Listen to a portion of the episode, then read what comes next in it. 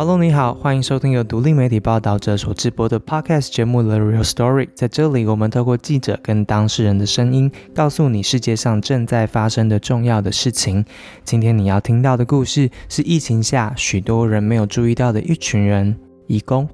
统计到4月，台湾有 71.3 万名的移工，他们来自菲律宾、越南、泰国跟印尼。超过 60% 的移工呢，其实是在工厂当中工作的。这30-40万名在生产线上的移工，因为苗栗金源电子厂发生了确诊的案例，让镁光灯跟社会情绪集中到了这一群在社会中没有声音的30-40万人身上。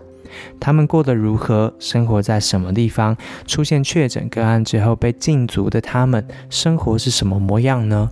我的同事杨志强在最近做了一篇报道，他跟金源电子的移工直接采访，也去到了第一线，听仲介、社工、政府说明疫情下台湾移工的现况。志强也采访了新加坡的受访者，试图理解其他国家的前车之鉴。接下来你要听到的是我跟志强还有桃园群众服务协会的对谈，我们一起理解疫情之下移工生活受到的影响。让我惊讶的消息是，他们说疫情下许多移工被迫签了切结书，恐吓他们确诊或者违规的话，一切的费用或者责任要自负。但也有好消息，就在我们录音之后不久，苗栗县政府宣布从29号起解除移工禁足令。但根据《金融时报》的报道，全台有 60% 的移工在自由时间是遭到禁止外出的。他们的权益在疫情下何时能够恢复，不当的管理措施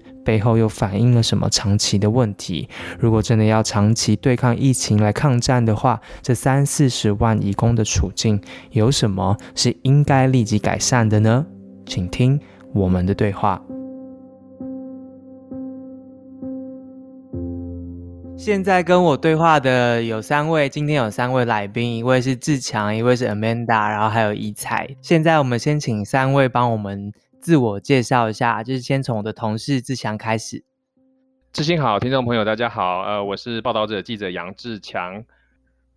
大家好，我是怡彩，我现在在桃园群众服务协会印尼移工庇护中心工作。大家好，我是 Amanda， 我也是在金中国协会担任印尼的专员。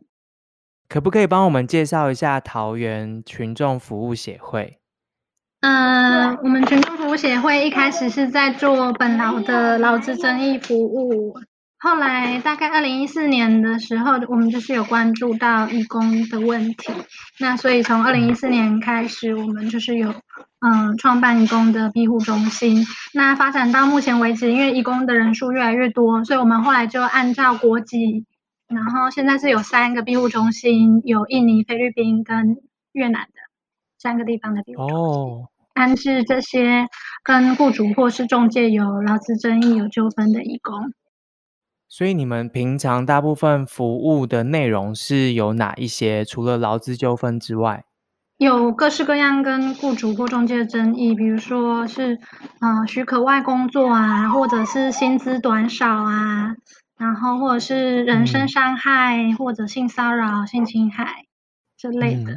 对。今天邀请到志强跟怡彩还有 Amanda 来，其实是因为在疫情之下，其实很多台湾人不太理解移工面临到的状况，一直到最近发生了苗栗金源电子的 COVID-19 的群聚感染之后，大家才突然去关注到这一群其实长期以来没有得到大家注意力的这个群体。想先请教一下志强在最近做了这样子的一篇报道，可不可以让我们知道一下现在这个阶段对于移工来说，从苗栗金源电子爆发这群聚感染之后到现在，在疫情上面得到控制了吗？然后有什么样政策上面的改变吗？好，那个时候其实金源电子最早是在5月底的时候，大概5月30左右呢，就有一些移工发现他们确诊，然后确诊之后一直到6月初，然后金源电子开始停工，然后甚至让在竹南厂的移工们还有员工，台籍跟外籍全部都去快筛。快筛的时候，它其实是以分批去筛的，因为在金源电子，它其实那个宿舍的地方居住的至少有好像有2-3千人，所以筛的速度不可能一次把全部的人都筛完，所以分批筛的话一直筛到现在。我记得在前几天好像是22号的时候还是21号的时候，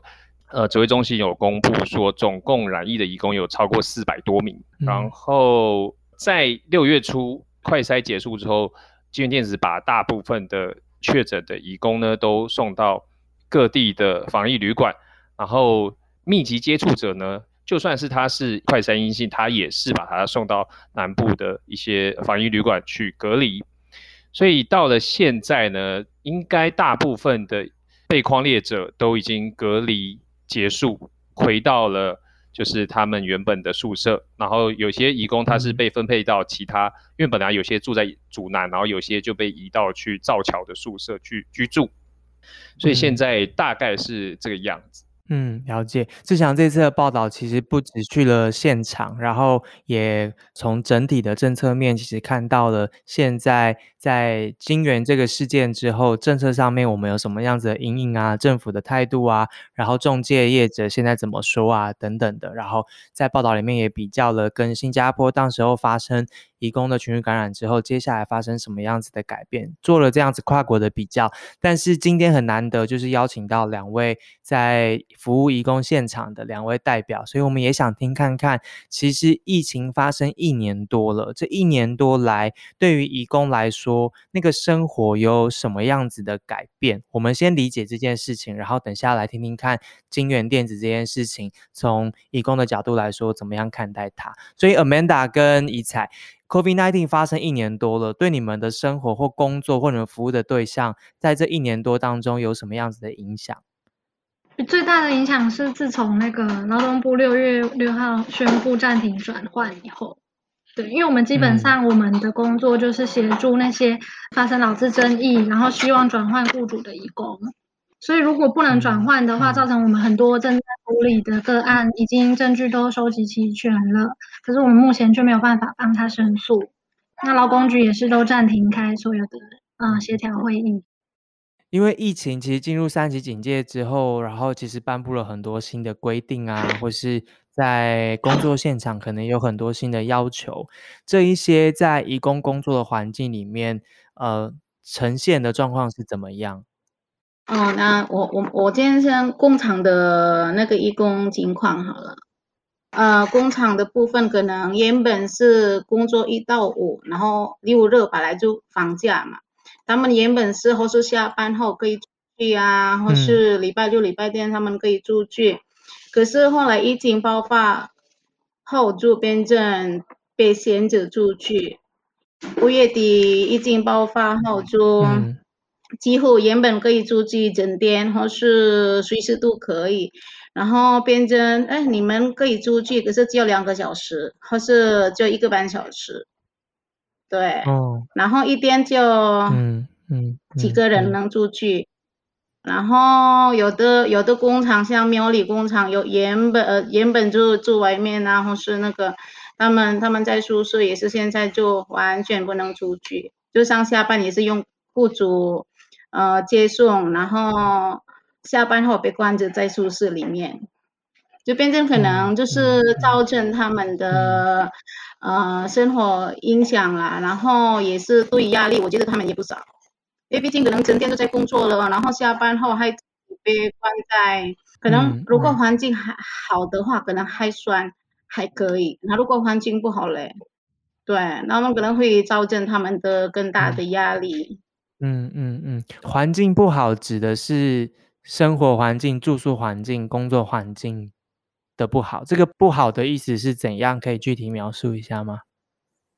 比如说他工作的地方比较注重啊，或是会诊比较多啊，对，然后下班后想好好休息啊，可是宿舍被派到仓库的宿舍隔间，雇主那个宿舍安排的宿舍没有很友善，因为就是说本来很多有一些自己住在外面的移工现在都被强制要回到工厂来集体管理，因为就是政府有要求说每天都要掌控外劳的健康监测跟足迹史嘛，所以这等于就是变相要求说外宿的移工一定要搬回来。那他本来外宿的话他自己可能租比较大的空间，可是现在临时回来，那工厂反而没有地方安排给他们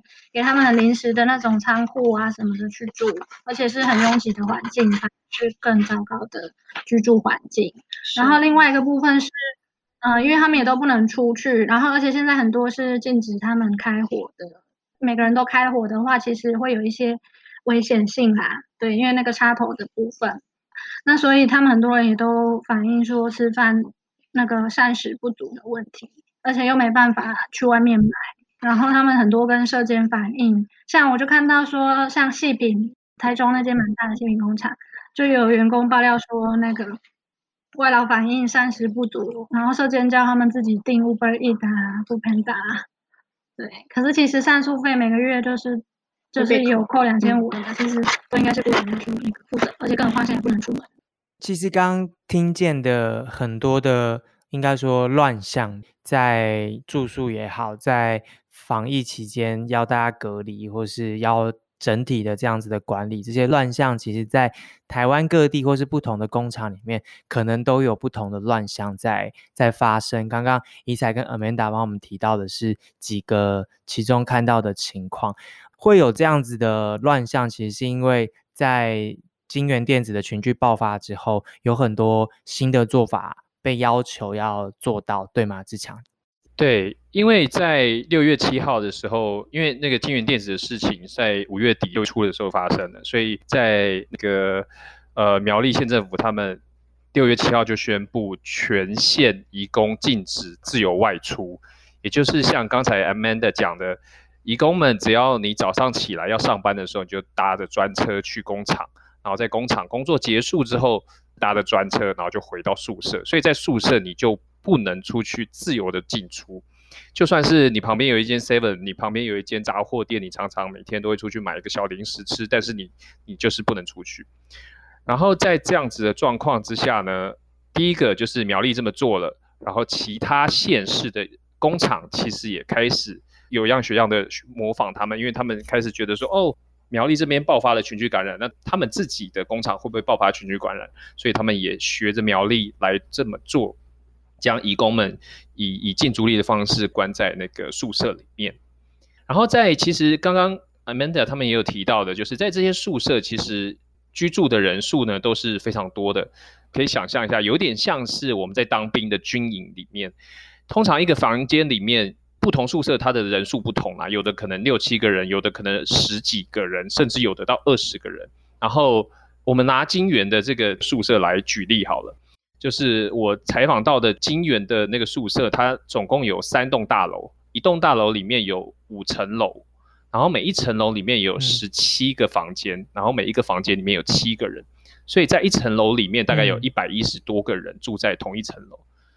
然后在这一层楼里面它只有1个共用卫浴，所以大家只要盥洗或者洗衣服或是刷牙等等的需求的时候，他们就必须要到这个公用卫浴里面去使用。所以第一个，你在宿舍里面，你7个人8个人10个人住在一起，其实相对而言就已经相当密集了，再加上你又会到公共卫浴里面去使用的时候，其实又更容易有一些交叉感染的可能性。所以在这个宿舍里面呢，它其实是一个非常密闭的空间，然后大家的生活距离都是很近的。这个宿舍的管理，就是可能要请怡彩或是 Amanda 来讲解一下，就是移工的住宿提供其实是来自于仲介，对吗？仲介扮演的角色是什么？然后他们决定了哪一些事情？可以请你们解释一下吗？宿舍的话其实也不一定是仲介，有的比较大的工厂他们会自己有请一些宿舍管理员，当然也有部分是委任仲介。仲介的角色可能就是很多雇主基本上是像宿舍啊，明明就是可能雇主要准备的，工厂要准备的，可是就是因为可能雇主也是很忙又怕麻烦，他就直接因为跟中介有合作关系嘛，那可能就是丢给中介来解决这个问题。而且是现在因为金源的事件，所以就是政府才突然意识到说宿舍要做全面的检查、全面的盘点，所以现在才突然仓促的要求说要准备一人一室的隔离空间。可是因为这个一人一室的话，对大工厂来说，他们几百个外劳也是很困难，那对中介跟雇主来说，他们也是会很困难。这听起来很像是因为长期来说都忽略了移工的管理跟居住的品质，然后还有在工厂跟中介之间怎么样安排这些移工的生活啊等等的，这一块听起来是长期的问题。那现在疫情之下突然被大家看见了，那我们现在能够做一些什么，或是我们政府现在正在努力的方向是什么呢？志强。对，因为在这个疫情爆发之后，其实政府有提出一些管理移工的指引，在疫情下的指引，然后这些指引就是目前它有分成两个部分，一个部分是强力的要求，如果你没有达到的话你就会裁罚，另外一部分呢是以建议的方式。然后强力的要求这个部分呢，其实比较多是偏向于分流跟减班，比如说在员工餐厅的时候你就要分流进去用餐，然后或者是在宿舍里面洗澡的时候，可能就是同一层的人不能到另外一层去洗，但是又回到刚才其实有讲过，但一层里面就100多个人，所以它是有分流，但是有分到这么有效吗？这个就是打问号了。然后另外一方面，其实刚刚提到一个最重要的环节就是降载，也就是宿舍人数的降载。但是在降载这个部分呢，目前政府只是用建议的方式，他建议无论是雇主或者是仲介们，他们可以自动自发的降载。然后在我记得在6月初的时候，劳动部他们有提出补助。第一个补助是如果这个仲介他提供就是有移工受到感染，然后他去隔离的话，他就是一天可以补助1000块。然后第二个就是降载的补助，但是降载补助那时候讲了之后都没有写出细节，比如说你要降载多少人，因为每一个县市他的那个房租或者是他的那个金额都是不一样的，所以他们必须要定出这样的细节之后才会吸引雇主或是仲介他们去这么做，但是他们都没有，到目前为止都还没有定出这样子的细节，然后只是以建议的方式建议仲介们他们可以进行降载。但是现在真正实施降载的仲介或是真正实施降载的宿舍呢，我并没有听到有很多人这么做。理解，当然我们会希望这件事情大家听到节目的这时候已经有得到改善了，不过这个是我们现阶段在采访的时候所看见的。但也要强调，就是台湾的移工人数其实是蛮多的，然后也散落在台湾各地，所以不同的工厂或是不同的仲介或许会有不同的做法。我们希望刚刚提到的都是其中的一些不好的案例，也希望当然有自动自发的，或是说我们还不知道的好的情况已经发生，或许也可以让我们知道。在志强的采访里面其实也发现了，为什么移工需要去签一个叫做染疫后所有费用自行承担的切结书，这个切结书是谁要移工签的？那他们签了之后会发生什么事情吗？就是这个切结书它其实没有一定的名称啊，就是那只是一个统称，因为每一间公司或是每一间那个仲介他们制定的这种切结书里面的条文其实都不一样。最主要呢，其实我自己看到有几项就是要求移工去签这些切结书。第一项多数是说如果你自行外出然后在外面群聚，那你就要自己去付这个罚款。这个其实算还是合理，因为台湾人也是啊，你在外面如果群聚或是怎么样，自己去承担这些罚款，因为你犯规嘛。但是后面有几条就有待商榷，然后其实也是不合理，就是它里面有讲到说，如果你染疫的话，你去那个隔离的旅馆的钱你要自己出，再加上甚至还有切结书里面是说，如果你染疫的让工厂有损失，比如说它的货交不出来，甚至整个工厂必须停工的话，那你就要负责这些连带的损失。虽然说后来有立委就是在那个立法院去质疑这样的事情，有把这个证据拿出来，然后劳动部是说，对啊，这个东西其实是违法的，所以它未来在法律效益上面是没有用的。但是这些东西因为签下去了之后，在未来如果真的有劳资纠纷的话，这个待会那个 Amanda 他们可能可以更了解，可以讲一下，就是这个到后面会不会真的影响了移工的权益呢？如果知道已经签下去的话，在未来不晓得会不会有任何的那个争议发生。有，是很多人签，不过因为劳动部也已经有公告说签那个是没有效力的，当然我们也是会跟他说你就是不要签。可是我觉得会有这个切结书的产生，其实也不能全部怪说是雇主，因为这是政府现在就是什么都要罚雇主跟仲介。比如说像苗栗的话，他说外劳一出门的话，在外面看到外劳，我就要罚雇主跟仲介。他们也当然没有权限说可以把外劳真的锁起来还是关起来，可是却要叫他们要负责他们的人身自由，对他们来说也会造成很大的压力，他们会很怕被罚款。就是如果移工真的在外面发生什么事，或者是苗栗只要光是一出门就会被罚款，然后他们又不能真的去采取很强烈的锁起来，所以他们顶多只能叫他签一个切结书。当然我觉得这个切结书应该真的如果走到法院应该是没有效力。但是移工们看到这个切结书的时候的感觉是什么啊？对移工来讲，有没有切结书这个让他们住不住嘛？我觉得因为他们自己可能也是比本国人更害怕，他们也了解就是疫情爆发后，所以我们也是会宣导用双语的部分，少一点出门啊，没有那么重要的话就比较重要的你再出门啊或什么这样，不要强迫我签这个，我也会自己知道啦。就是如果我可能出去到处跑的话，也是到时候我会单一啊是什么的，到时候就也是不能工作啊，对啊。可是如果拿那个切结书叫他们签，然后不准他们出门，他们会觉得为什么？因为明明比如说在工厂的话，不止外劳，不止移工在那边工作，还有其他的本劳啊，凭什么就是我们移工一定要签，然后台湾人不用签这个切结书？差别对待啦。而且我们也是不用他们讲，比如说叫买吃的啊或是什么，因为他们不能不吃饭啊，就出门一个人出去买大家一起吃的那个便当或是什么的。如果平常他们下班还是一样啊，会乖乖在宿舍啊。就是中介跟雇主可能刚刚像你才讲的，可能因为苗栗那边就是会给这个法官会叫雇主承担嘛，所以雇主跟中介当他们要要求移工签这个切结书的时候，会拿政府规定，这个是政府规定哦，你们不能不签，你没有签名的话就会被遣返回国啊或是什么的。所以其实对移工来说，这个切结书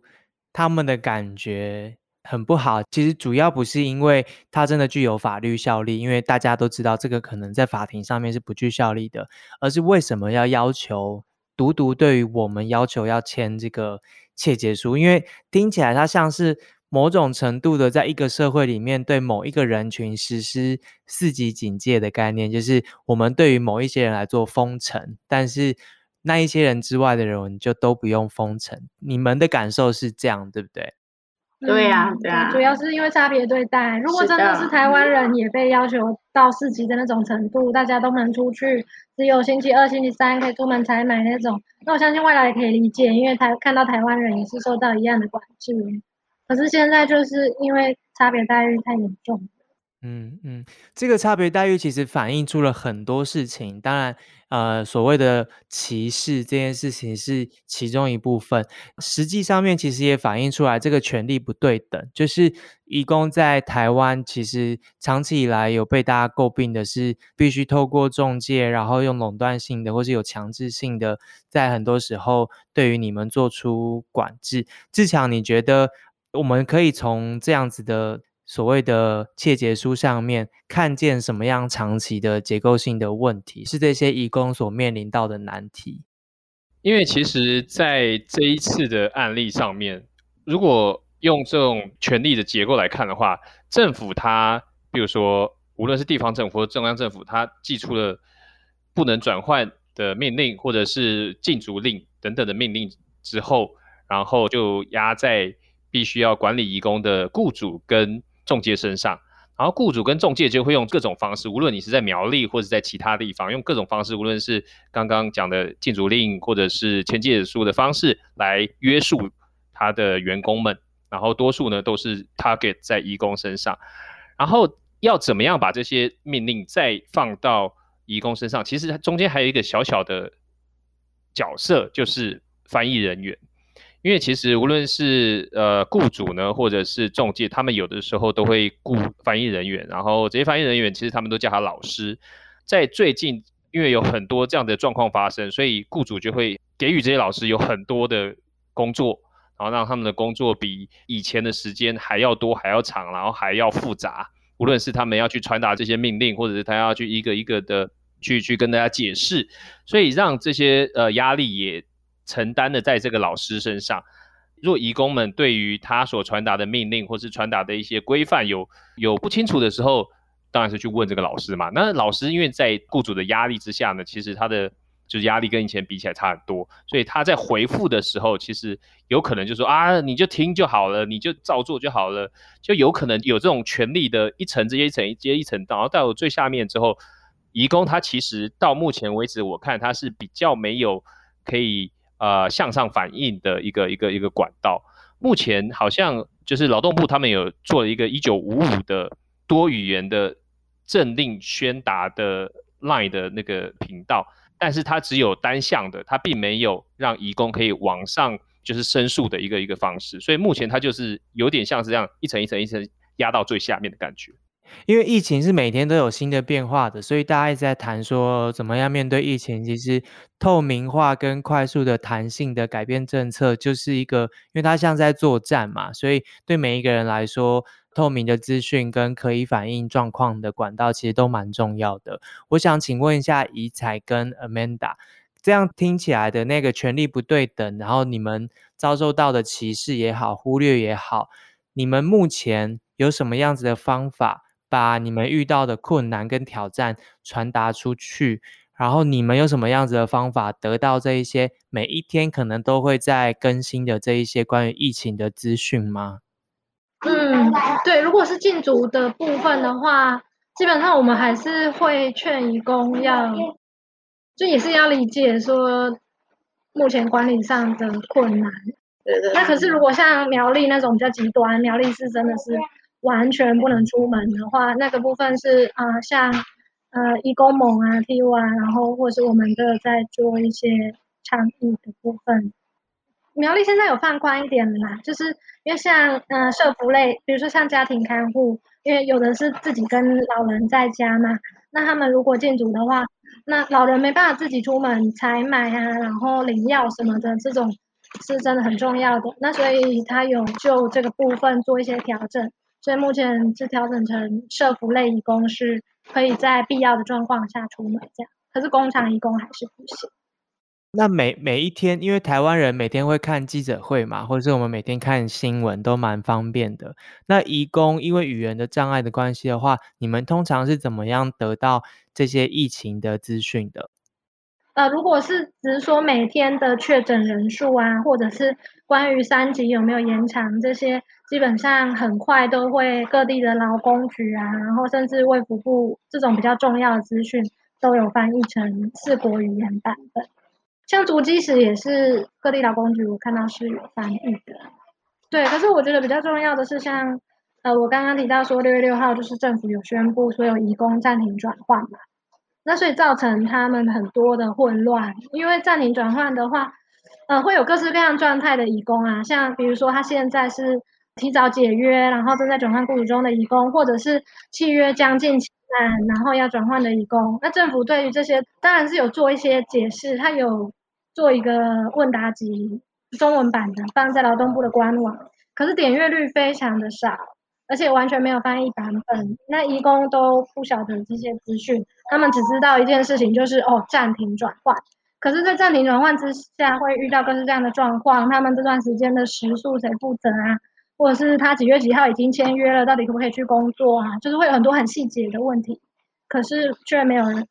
这部分的翻译非常的缺乏。那甚至是我们已经贴劳动部的公告给移工，请他转传给翻译。很多翻译看完也不了解，或是也不相信，造成很多误会，反而是我觉得这种对他们来说非常重要，他们却没有办法接受相关的资讯。我记得在疫情开始的时候就有人讨论失联移工这个议题，这边想请教一下采宜跟 Amanda 对这个议题的观察，也先帮听众朋友们解释一下什么是失联移工。其实所谓失联移工会出现呢，其实是因为台湾在引进这些外籍移工的时候采用的是补充性劳动力的这个引进政策原则，管制相当的严格，不但规定了雇主要聘用移工的条件跟人数，也限制了这些移工他们不能够自由的转换工作，所以除非是移工的雇主或是被看护者死亡了等特定条件的发生，不然的话用移工签证来到台湾工作的这些外籍人士他是不能够转换雇主的，所以移工如果在未取得雇主同意之下而离开3天之后，雇主就必须申报相关行政机关，然后这一些移工就会被视为可能已经逃跑的失联移工，他们会失去原来的工作身份，必须要被驱逐出境。但其实呢，这些失联移工所谓的逃跑之后，他们有的转而成为工厂里或是农田里面一些台湾社会迫切需要的工作人力，有些可能语言不通，然后又没有办法被管制，在疫情发生之后呢，可能他们就成为了防治疫情的挑战，也让某一些民众谈到这个的时候就会特别的不安。所以想要请教一下 Amanda 跟采宜，你们是怎么看待疫情下关于失联移工的这个讨论？我想很多的听众可能也都想要知道这一方面的讯息。虽然政府之前有就是宣导说鼓励失联移工来快筛，然后甚至就是医院要照册打疫苗，然后造成很多移工就突然逃跑了，因为听到照册，虽然有宣导说就算你是失联了也没关系，可是他们对于照册啊、记录名字啊、查核身份什么的都还是会很恐慌啊，就是一定还是会直接联想到会被移送到移民署啊、遣返啊之类的。就算有这些的宣导，对失联移工来说，就算真的有不舒服的症状啊，或者是什么，他们也是很难去鼓起勇气去出面这样子。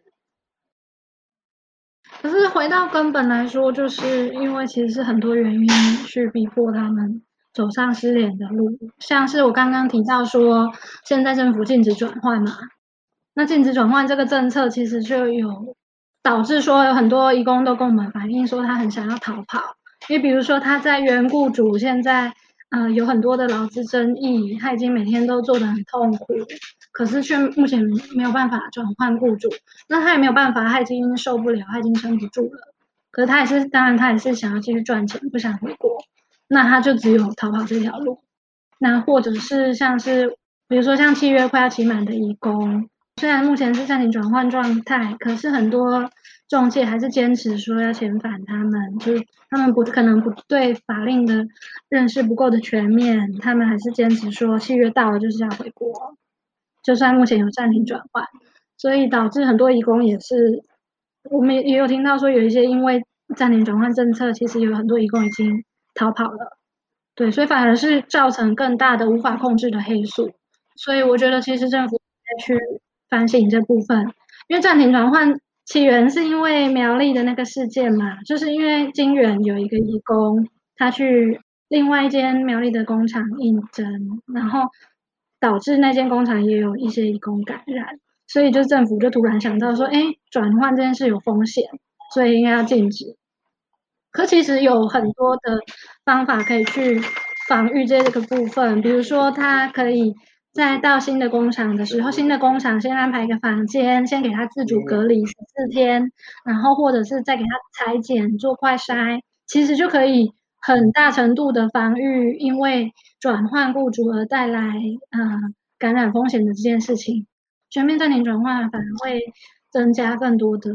无法控制的黑数，或者是暂停转换期间他们没有收入，那怎么办？逼他们去打黑工，那更加的无法控制。所以我希望政府可以赶快开放那个禁止转换，然后反省这政策。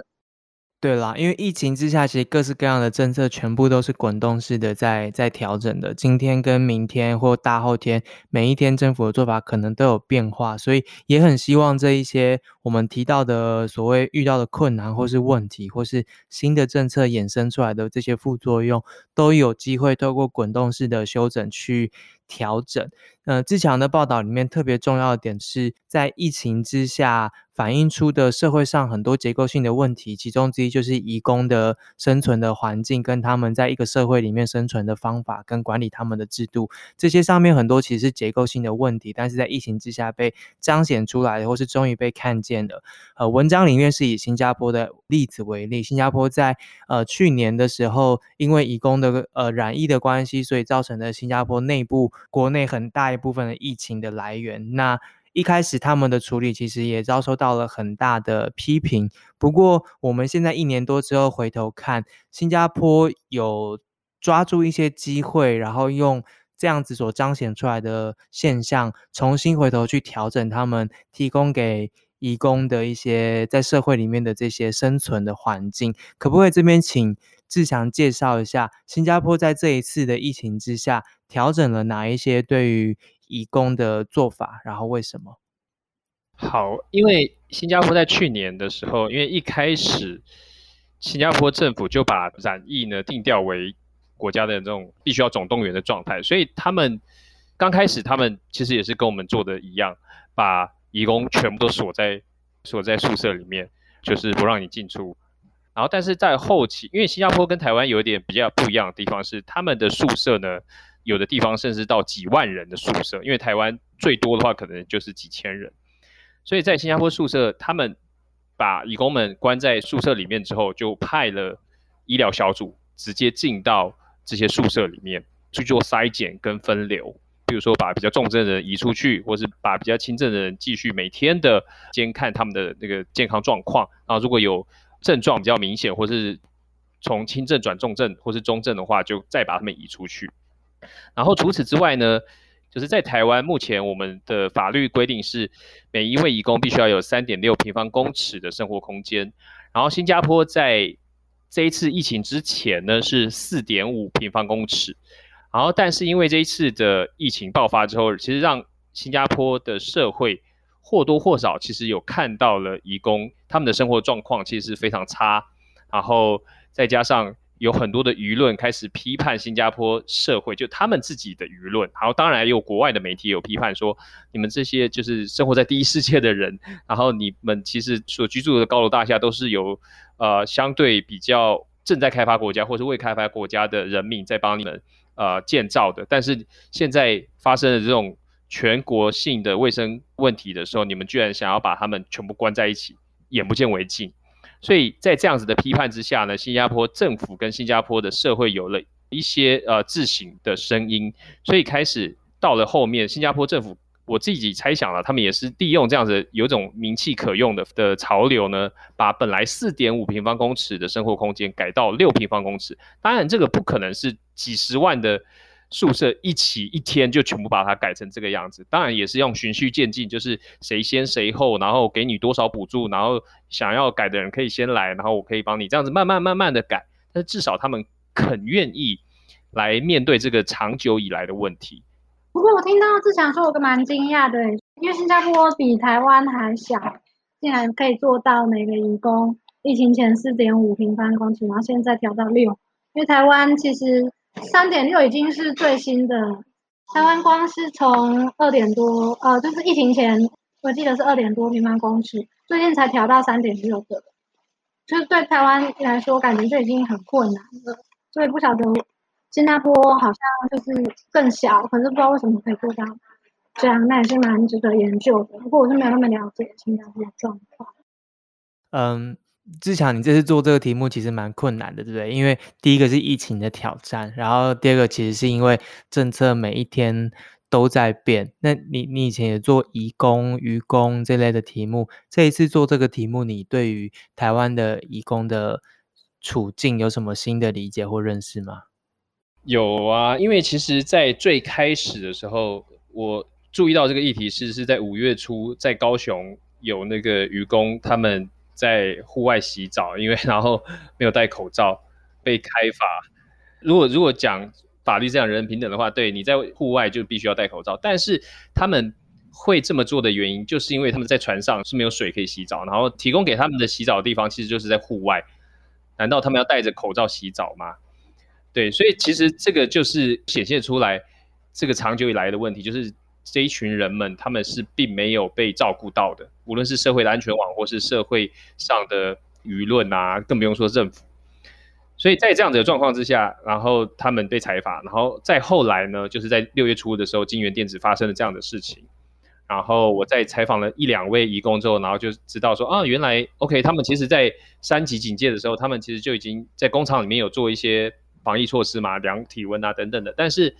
进到宿舍里面，就大家又混在一起了。就是无论你在工厂里面做的多好，其实那个都还是有可能会发生。所以再这样子看下去，其实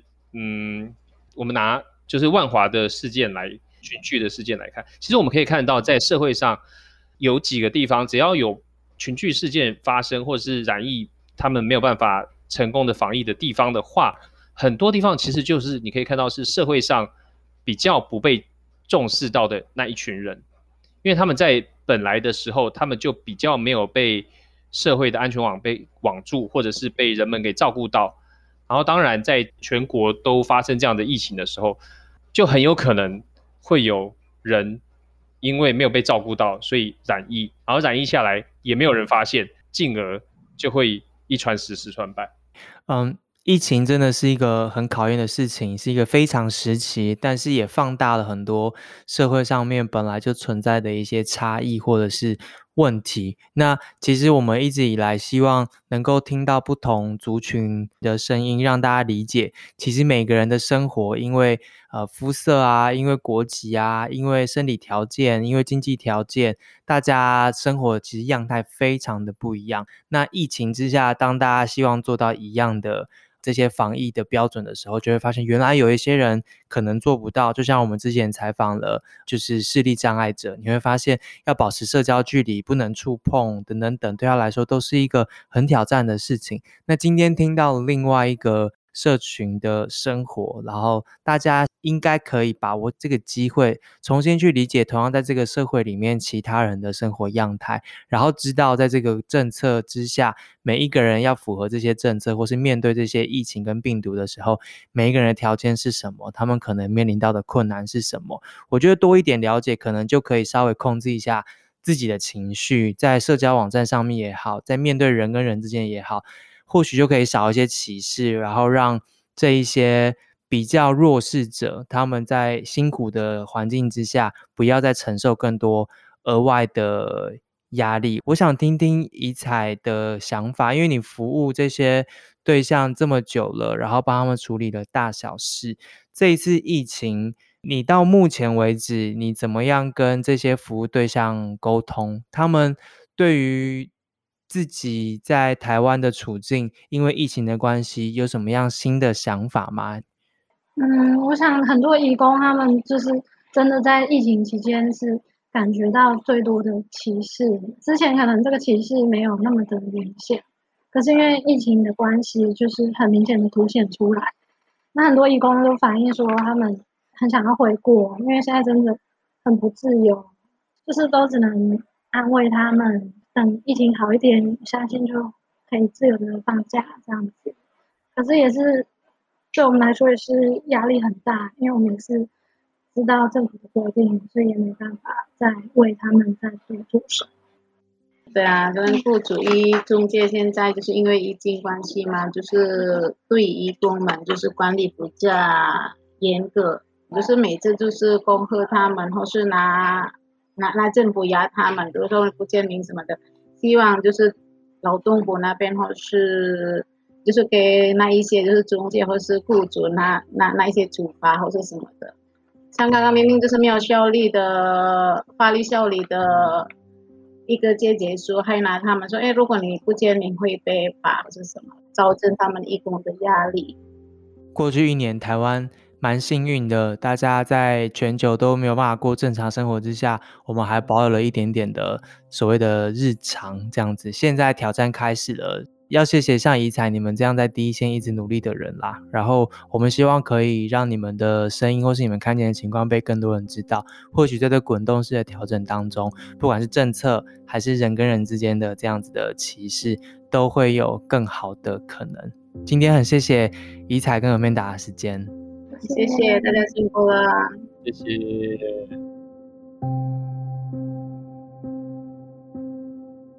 谢谢你今天的收听，而且听到了最后。在我们录音之后不久，监察委员王幼玲、王美玉就提出关于工厂内不尊重移工隐私无法达到防疫效果的做法，监察委员将申请自动调查。其实在2018年的时候，监察院就曾经调查过移工的居住环境了，发现雇主或是委托仲介所提供的移工宿舍拥挤，没有隔间，集体共用卫浴啊、洗衣机、厨房，这些长期来说都不利于疫情防治，危机或者也是转机。也没有办法跟新加坡一样透过疫情来改善移工的权益问题，让移工宿舍的防疫措施、居住环境，甚至雇主仲介应该担负的责任、相关主管机关的监控机制等一步一步的达到改善，像是未来我们要继续观察的重点。以上是今天的节目。疫情依然艰困，我们需要你的捐款，让我们继续在第一线完成我们每一天的新闻工作。欢迎你用单笔捐款或者定期定额的方式，跟着报道者一起走下去。我们下次见咯，拜拜。